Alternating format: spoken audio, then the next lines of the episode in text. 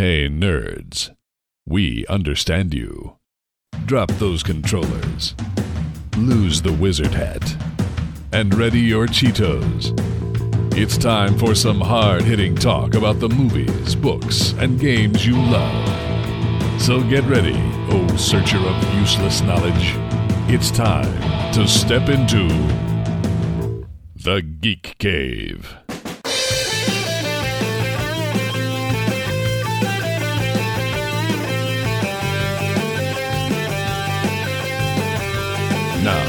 Broadcasting from a top secret and totally awesome hidden base, I'm Ken Harris, and here's Darrin Wright, Justin White, and Chad Savage. And welcome, Happy New Year! It's Geek Cave Podcast Movies. I'm Darrin. I'm Justin. And I'm Chad, reminding you that since 80% of our electricity is created by heating water to make turbines spin, it means that in reality we are living in a crappy steampunk world. Hmm. Good to know. Welcome to the movie segment. We are brought to you by Shirtasaurus, digging up clothing from the past so you can look rad today with great t-shirt, sweater, and hoodie designs on everything geek chic. Whether you're a fan of old school gaming, anime, 80s cartoons, or you're just weird, find something for you at Shirtasaurus.com. Also brought to you by Gamefly with membership options for every budget, plus gifts for gamers of all ages. Gamefly has thousands of titles you can keep as long as you want. When you're done, just send it back with the postage paid envelope for a new one. Or keep it forever, pay a lot less than in-store prices. Sign up for a free 30-day trial right now using the link at geekcavepodcast.com. Justin, Chad. it is the beginning of a year. One Yes. might say when we try out what 2024 is going to be about, almost like a pilot. Have you watched any of those? Ladies and gentlemen, please welcome Tenacious D! Pilot Party! Pilot Party! Pilot Party! Man, Starting the year off right. glad we got them. Ah, welcome to Pilot Party, where I review an entire TV series based only on the first episode. And why only the first episode? Because I spent the entire month of December trying to stop Christmas from coming to Whoville. Fun fact, it showed up anyway. Also, I'm being charged with 300 counts of breaking and entering, grand larceny, destruction of property, and one count of impersonating Santa. Didn't know that was a thing. Also, he found out he now has an enlarged heart. Yeah. Oh, I knew that anyway. By the way, um, I'm going to need some FMLA paperwork filled out. Okay. Yeah. We can get we'll get legal on that. Uh, So last month, I did Dragon Ball Z Kai. And I thought, you know, what other animes am I really missing out on? So I got a subscription to Crunchyroll. So this is the year of Pilot Party Crunchyroll edition. All right. All anime, all year long. Just whatever randomness pops up, that's what we're going with. Okay. I'm scared. this month's entry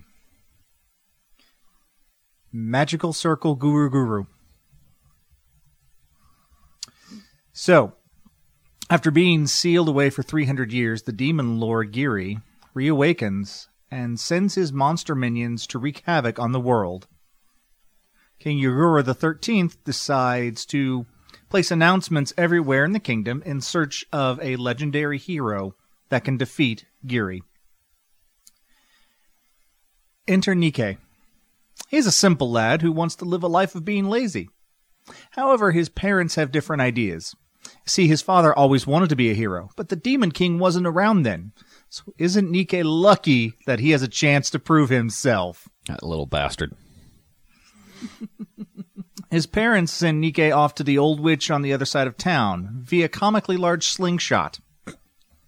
Crashing through the witch's house, Nike re- uh, meets Kikuri, a young girl who holds the power of Guru Guru, the ancient magic that sealed away the Demon King long ago.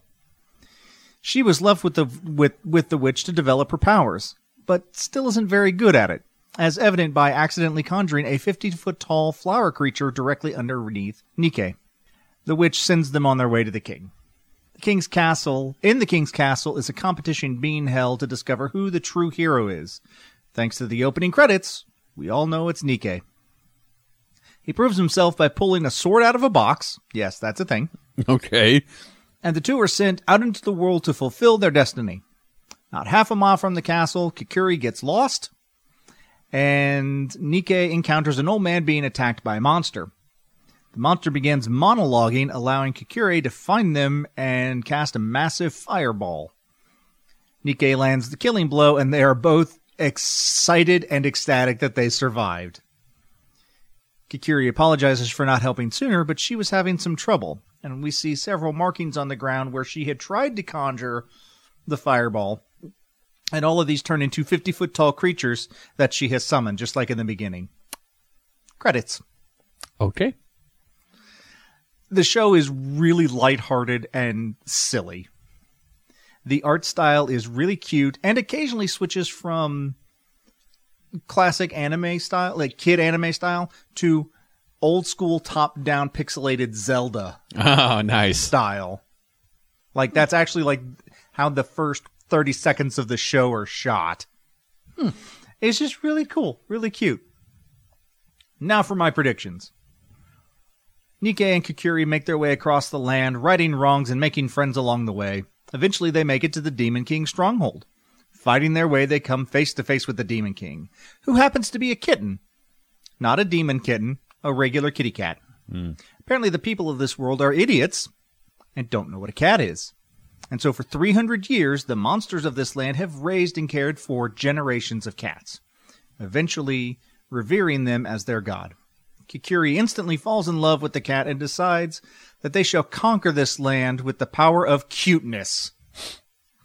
I give it nine kings that look like the comedian Gallagher out of ten. That is. That's a heck of a rating. It's a fun show. Thank you, Justin. You're welcome. So, speaking of shows and lots of things, there's a lot of shows out there that live in the memories of TV land. Some of them are given new life, some relegated to the dustbins of history. The segment of the show asked you about one such forgotten piece of television history and asked, should we review it? It was good then, the original's just as good now. Reboot it. The idea is sound, but we can modernize it to capture some magic. Revive it. What are these characters doing after a couple decades of growth and development? Or refuse it.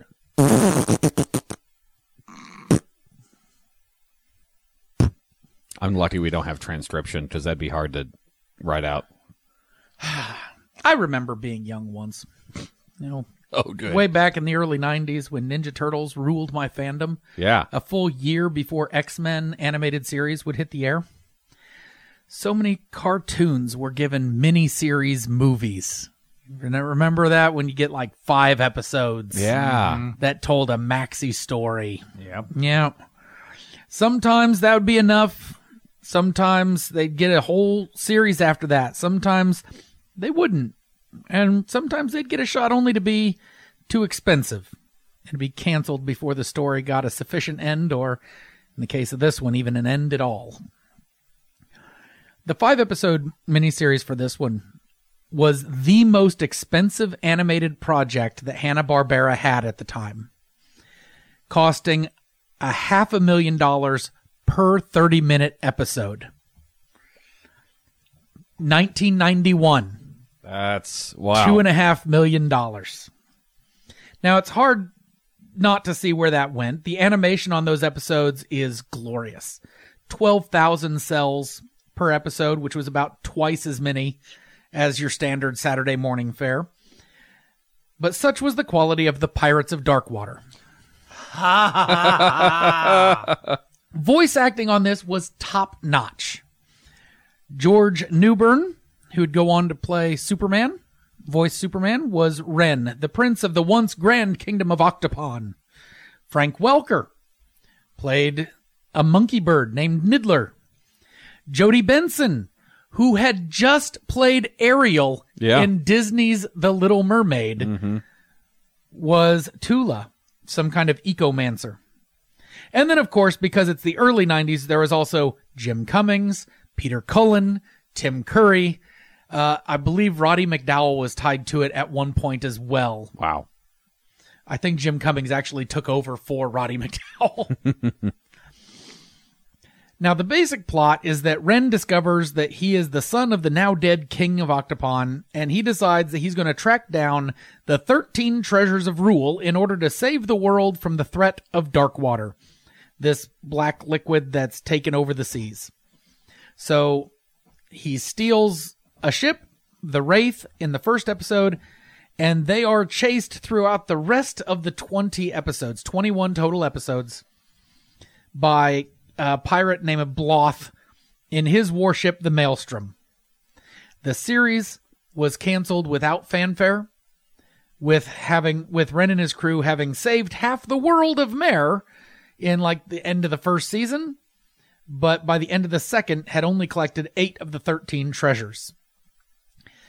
Just too expensive and not quite big enough, and X Men came out and pretty much dominated Fox Yeah. you know, Yeah. animation at that point. There is little more to say about Pirates of Dark Water that wouldn't just be meaningless trivia in this case. So, what do you say? Review, reboot, revive, or refuse? I let me tell you what my gut reaction was, and then what my actual vote is. My gut reaction was reboot, mm-hmm. but I've seen some of the animation we're putting out now, and uh, and I know it's a stylistic thing, but like the animation that is being put out now is just not going to do a show like this justice. I know that it's cheaper, it's faster, and a lot of it's really stylized. But like, I am, I worry that we would get a Thundercats Ho scenario if we tried to reboot Pirates of Dark Water. So, Yeah.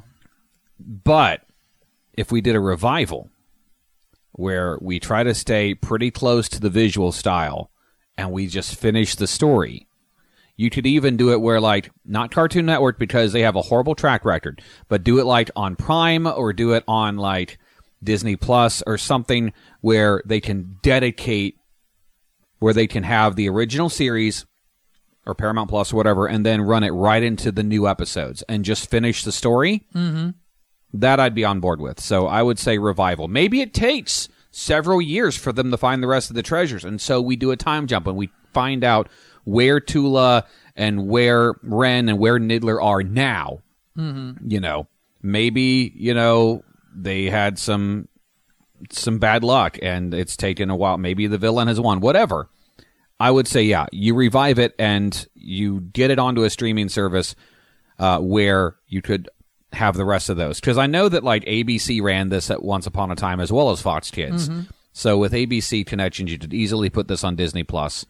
Uh, I think it was a Hanna Barbera cartoon. Yeah, so like uh, you could put it on. I'm again not Cartoon Network, but maybe Max, Right. uh, where you could dedicate the space to it. So yeah, I would say revive. Okay. Uh, reboot, but not with an American studio. Okay. Uh, somewhere overseas that has the ability to put the time and care into it mm-hmm. to make it what it once was. Oh, yeah, I can see that. I was just gonna say review it and just because it's it's so of its time that I kind of like the unfinished nature of it. It's just okay, and we sail off to further adventure. Just open ended. yep. Kind of like of the- Brave Star or yeah. One of the few that's like that though. I'm, mostly I like closure, but Yeah. it's kind of nice to just okay. We know that there's going to be a whole heck of a lot, you know, that they undergo.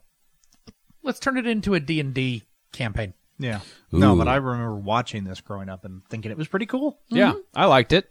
So, so I watched a bunch of trailers. Um, yeah, here we go. Take a bunch of trailers. Godzilla X Kong. Mm, I'm not not interested, but I'm not really interested either.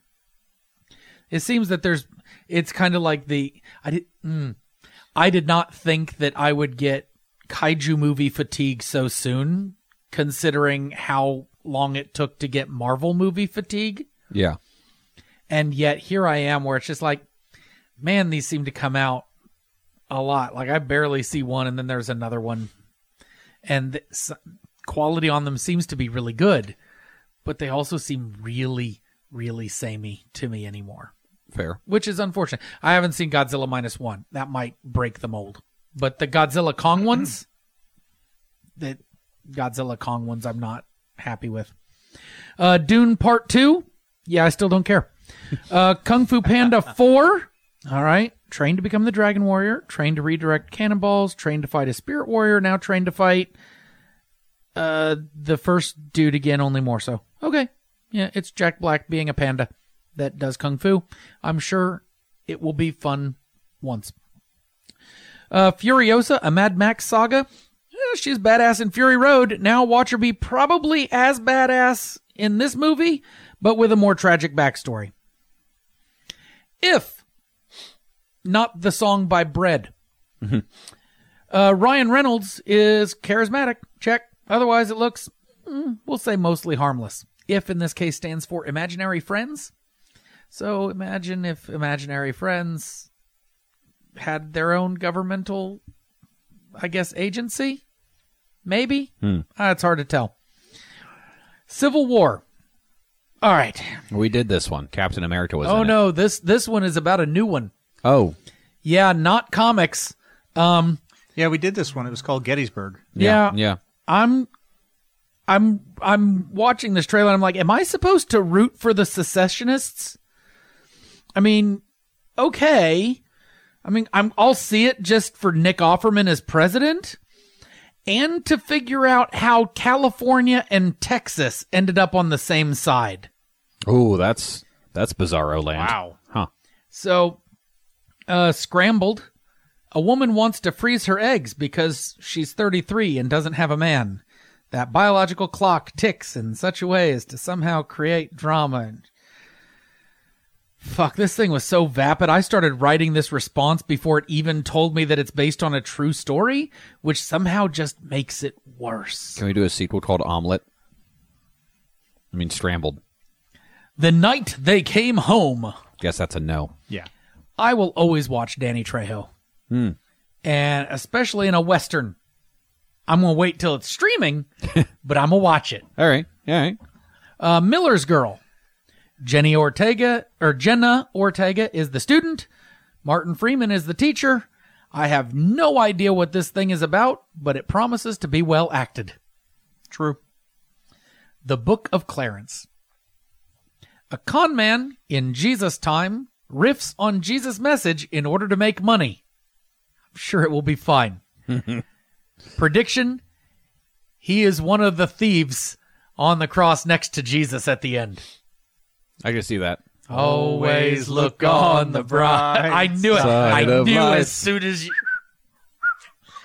So that is what I have for trailers. Justin, I need some hope that the Godzilla movies and kaiju movies are not in effect in not that they are not in actuality just becoming a steaming pile of sameness. No, they're they're okay. Okay. So Well, moving on then. no no no no no no no no no no no no. You you open this door. I'm walking through He looked it. so excited to talk about Godzilla, and then you just like, nah. So I want to make it clear that the the American movies, the 2014 Godzilla, Godzilla King of the Monsters, uh, Godzilla versus Kong, Godzilla X Kong, The New Empire, all that stuff. Those are the American MonsterVerse movies made here. Mm-hmm. Something like Godzilla minus one, well, Godzilla minus one, not something like it. It's made overseas in Japan by Toho Studios, the originator of Godzilla. I had a chance to see it um, a week or so ago in theaters. Y'all, it is by far the best Godzilla movie I've ever seen, the best monster movie I've ever seen. Hmm. It takes you back to basics. It is 1947. Okay. Japan is reeling from the end of the Second World War. Mm-hmm. And everybody is just trying to survive. Then, mm-hmm. giant monster attacks. And there's a little bit more setup to it. But the human storyline in this movie is very compelling, very well acted.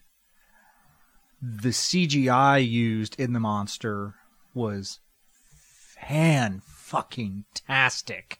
Mm-hmm. There was only one scene where I'm like, Uh, yeah.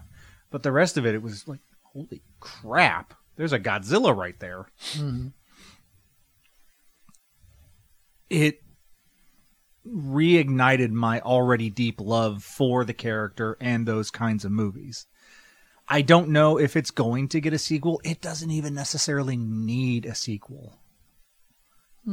But if they did, it's set up in such a way that I think they could pull it off nicely if they had the same director and writer and stuff like that. But no, this Godzilla minus one puts all other Godzilla movies kind of to shame. Wow. This is a return to form, yet also giving it new life and energy. Okay. I walked out of there having felt all of the emotions. Mm-hmm. All of the emotions. Man. It was that good. And there's a reason that it kept getting extended in theaters. It was only supposed to be a limited release. And it kept getting extended and extended because it was making all the money. Hmm. Because it's that good. Now, I will say, because of my love for giant monsters, I am excited to see Godzilla X Kong The New Empire, but mostly because I like giant monsters fighting. It's fun. Okay. All right. I'll have Cool to see it. Sounds fun. So, I watched a few things. Um, Vicar of Dibley finally made it to Tubi. Uh, so what do you get when the newest vicar of a tightly knit conservative village is a woman? You get the Vicar of Dibley and a whole bunch of fun. It only airs a couple of, like, it aired originally just a couple of years after the Anglican Church began allowing female priests. And so it just follows this curiously quaint congregation and their clergywoman through the highs and lows of what it is to have a faith tr- family and tradition in the middle of everybody's life. And it's funny and it's really realistic. and that's not necessarily bad. So, uh, watched Love and Monsters. Okay, this had the potential to be really good. Setup a space rock is going to hit the Earth. And the nations of the Earth do what they do best they shoot it until it goes away. Yeah. It breaks up and let and bits of it land. The mission's a success, but the side effects are that some of the chemicals have whether they were in the rocket or they're in the space rock or whatnot, chemicals have caused bugs and other cold-blooded creatures to mutate and get really, really big. We're talking like snails the size of double-decker buses. Okay? Most of humanity is eaten or otherwise destroyed, and the rest survive in little small colonies scrounging for whatever, you know, whatever supplies they can get. Enter Joel, our hero, a survivor mostly because of the kindness of others. He's lovable, but he's not very adept at anything. Like his primary responsibility in the colony is milking the cow. It's an important job. You got to do it. Yeah. Anyway, he is lovesick for his pre monster apocalypse girlfriend that he sometimes speaks to over the ham radio. And one day he just decides to travel to her colony to get her.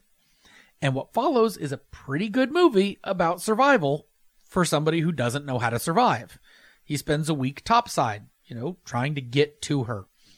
And there is an excellent opportunity at that moment to talk about gender expectations. He's a man who's braving this and that, and woman, except she doesn't need to be rescued, and her feelings have changed. He never asked her, you know, do you want me to come get you? Do you still want to be together? He just assumes all that. And so there's a really great opportunity that gets wasted for Snidely Whiplash, you know, to show up and a big boss fight with a giant crab. So B minus. You know, Okay. there, there's a lot of good stuff in there. And who is the guy who played Yondu? Um, Michael Rooker. Michael Rooker.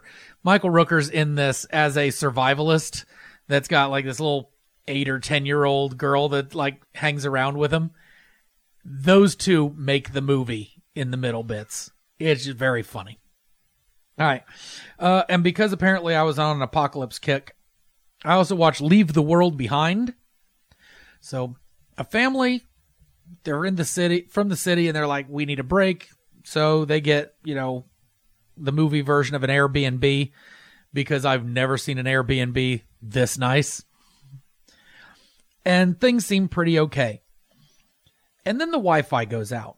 Well, you know, you can't fix everything. There's still the pool. You know, there's lots of nature. You're out in the country. Cool. And then the owner of the house and his daughter show up. There's a big power outage in the city. We're coming back home. Here's half of the rent. You're welcome to stay because getting back in the city is going to suck. You know, and we're not even going to take our bedrooms back and everything. We're just, we're just going to sleep in the finished basement, you know. And so it's weird. And Julia Roberts plays the mom in this as a misanthrope, and she's just mean. Like, she acts the way you expect an entitled actress to act. Mm. Like, just mean and Okay. cutting. And anyway, then the phone stopped working. And the family try to leave, and they hit traffic jams because it turns out that the driverless Teslas have all been activated and are clogging up the roads. Oh, good. The movie, honestly, is a setup for a more interesting movie about a whole scale attack on United States because that's how it ends is outlining the phases that that are supposed to be happening. It's like, well, what you do is you cut communications, cut the roads, and then you paper the areas with pamphlets indicating who's taking the credit for this. So on the East Coast, it's all Arabic language things, and on the West Coast, it's all Korean language, you know, kind of propaganda Okay. this idea, and with no with no specific enemy americans will turn on each other. And the more violent side of the united states will just kill everyone. Well it's a dim view of the united states to be sure but probably not unrealistic. I was going to give it a b but i'm knocking off a third of the letter grade because the ending just made me angry. So it's it's getting a b minus. The the ending is that one of the daughters she basically runs away, finds a house, finds a survival bunker, and decides to not tell her family. Basically, looks for the last episode of Friends, and the movie ends with the Friends theme song and cut to black. And I'm just like, screw that kid. Yeah. She got years of food, years of entertainment, years of power, and she's l- shut the door Yeah, she's looking out for herself. on anyone else being able to get in there. To heck with her. So after that, I watched Violent Night. It's on my list. David Harbour as a former Viking, now Santa Claus, finding himself needing to save a true believer from a hostage situation. Which with uh is it John Leguizamo as the bad guy? It's great. it's funny. It's as violent as Die Hard and twice as Christmassy. It's made my yearly Christmas movie list. All Solid A. nice. And otherwise, all I've got is a random movie review. Darrin, did you see something? Uh, I watched Across the Spider Verse finally. Across the Spider Verse. Finally got into that. Yeah. Um, That was, you know, in a year of like superhero fatigue, um, there were some really good superhero movies that came out this year. Mm-hmm. Uh, unfortunately for DC fans, they were all Marvel uh, Yeah. because there was uh, Guardians 3 Mm-hmm. came out and uh, the Marvels, who I'll fight anyone on, uh, was a good movie. And then Across the Spider Verse, which is a sequel to Into the Spider Verse. It's animated, uh, follows uh, Gwen Stacy and Miles Morales. Gwen, Spider Gwen from Earth 65, Miles from Earth 1610. Keep those numbers uh, in the back of your mind because they will be important. Uh, because it turns out that the spider that bit Miles, spoiler alert, is not from his dimension, and he never should have become Spider Man in the first place. Uh, that spider came from Earth 42. There's a lot of dimension hopping. Miguel O'Hara, Spider Man 2099, is uh, an appropriately menacing type of villain. Uh, who uh, really it kind of does a little bit of a disservice to his character from the comics because he's basically a one-note vampire villain. Uh, but it's like if you take a minute to kind of like reassess the story, you can see his motivation, you can see where he's coming from, uh, and I hope that he gets a bit of a redemption arc in the third film. Uh, this this film ends with a cliffhanger, which are always great. Except we know that Sony will make uh, eventually beyond the Spider Verse because these two have made a lot of money. Yep. And I don't know if I would put it because some people say it's the best Spider-Man film. I no, Spider-Man Two still exists, uh, but I will say that this is in my top three. Yeah, it's really good. It's really good. I love Miles. Um, I you know, uh, I if I had one complaint, it's that the animation style is not for me. I get that it's a stylistic choice. I get that it's a creative choice.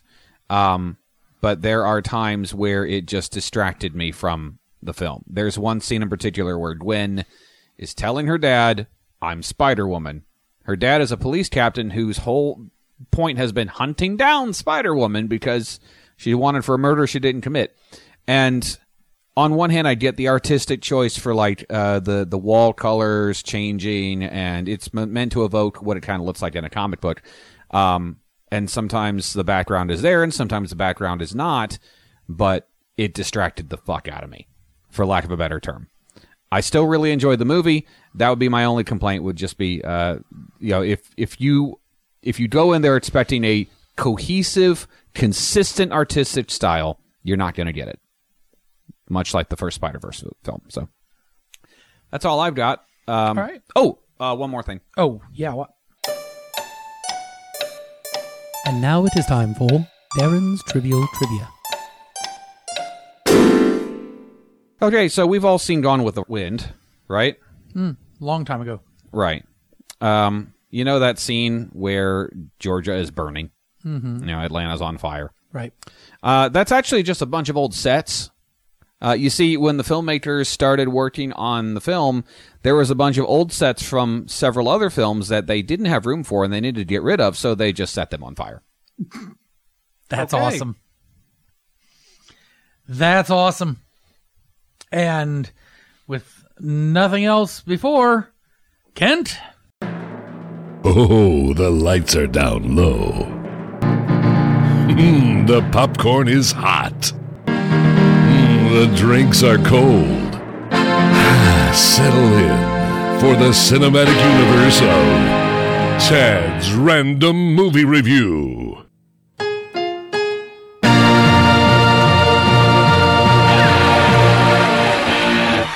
So I watched The Extraordinary Adventures of Adele Blanc-Sec, and next month, by the roll of the dice, I get to watch Santa Claus versus the Devil. no joke. I think I've seen that. All right. Well, The Extraordinary Adventures is a French film, opening with Egyptian credits. And we learn about Monsieur Ferdinand Chopard, a man that has had too much to drink and is walking himself home from a night of cards. He is not terribly important to the story, but it's where it starts. Then we suddenly shift to a dancing show to the Moulin Rouge, where we learn about Monsieur Pontrenard, a former prefect. Then back to Ferdinand, who's about to relieve himself on a statue when he sees a bunch of shimmery lights. An optical illusion coming from the home of Professor Esperandu, a man that looks suspiciously like the Six Flags dancing guy. the professor is experimenting with telepathy and somehow connects himself with a 136 million year old pterosaur egg, hatching it and then flying around. The flying around dinosaur causes an accident, killing the prefect, Pontrenard, and is only witnessed by the drunk Chupard. No one's going to believe him. This is the first nine and a half minutes of the movie. Good start. Good start. Now, clearly, a dinosaur flying around in 1912 Paris must be tended to. And so the president of France orders it taken care of, and the responsibility gets passed down the line until we reach the decorated but slightly bumbling Albert Capone. All right. Meanwhile, our hero, Wait. Adele, Wait. Adele Blanc-Sec, what? Okay. is in Egypt. She is looking for the mummified personal physician of Ramesses II. Uh, she is a travel writer and adventure writer and so forth. So successfully doing sho- so, she brings the mummy back to France with her, where she's hoping that Esperandu, the dinosaur Six Flags dancing man, can revive the mummy, like he revived the dinosaur. Unfortunately, he's been arrested and put on death row because he's being blamed for various attacks, etc., by the dinosaur. That will simply not do because Adele needs the physician to tend to her comatose sister who had an unfortunate tennis accident involving a hat pin. So Adele rescues the professor by riding the dinosaur to get him out of prison before he can be executed. It's all very exciting.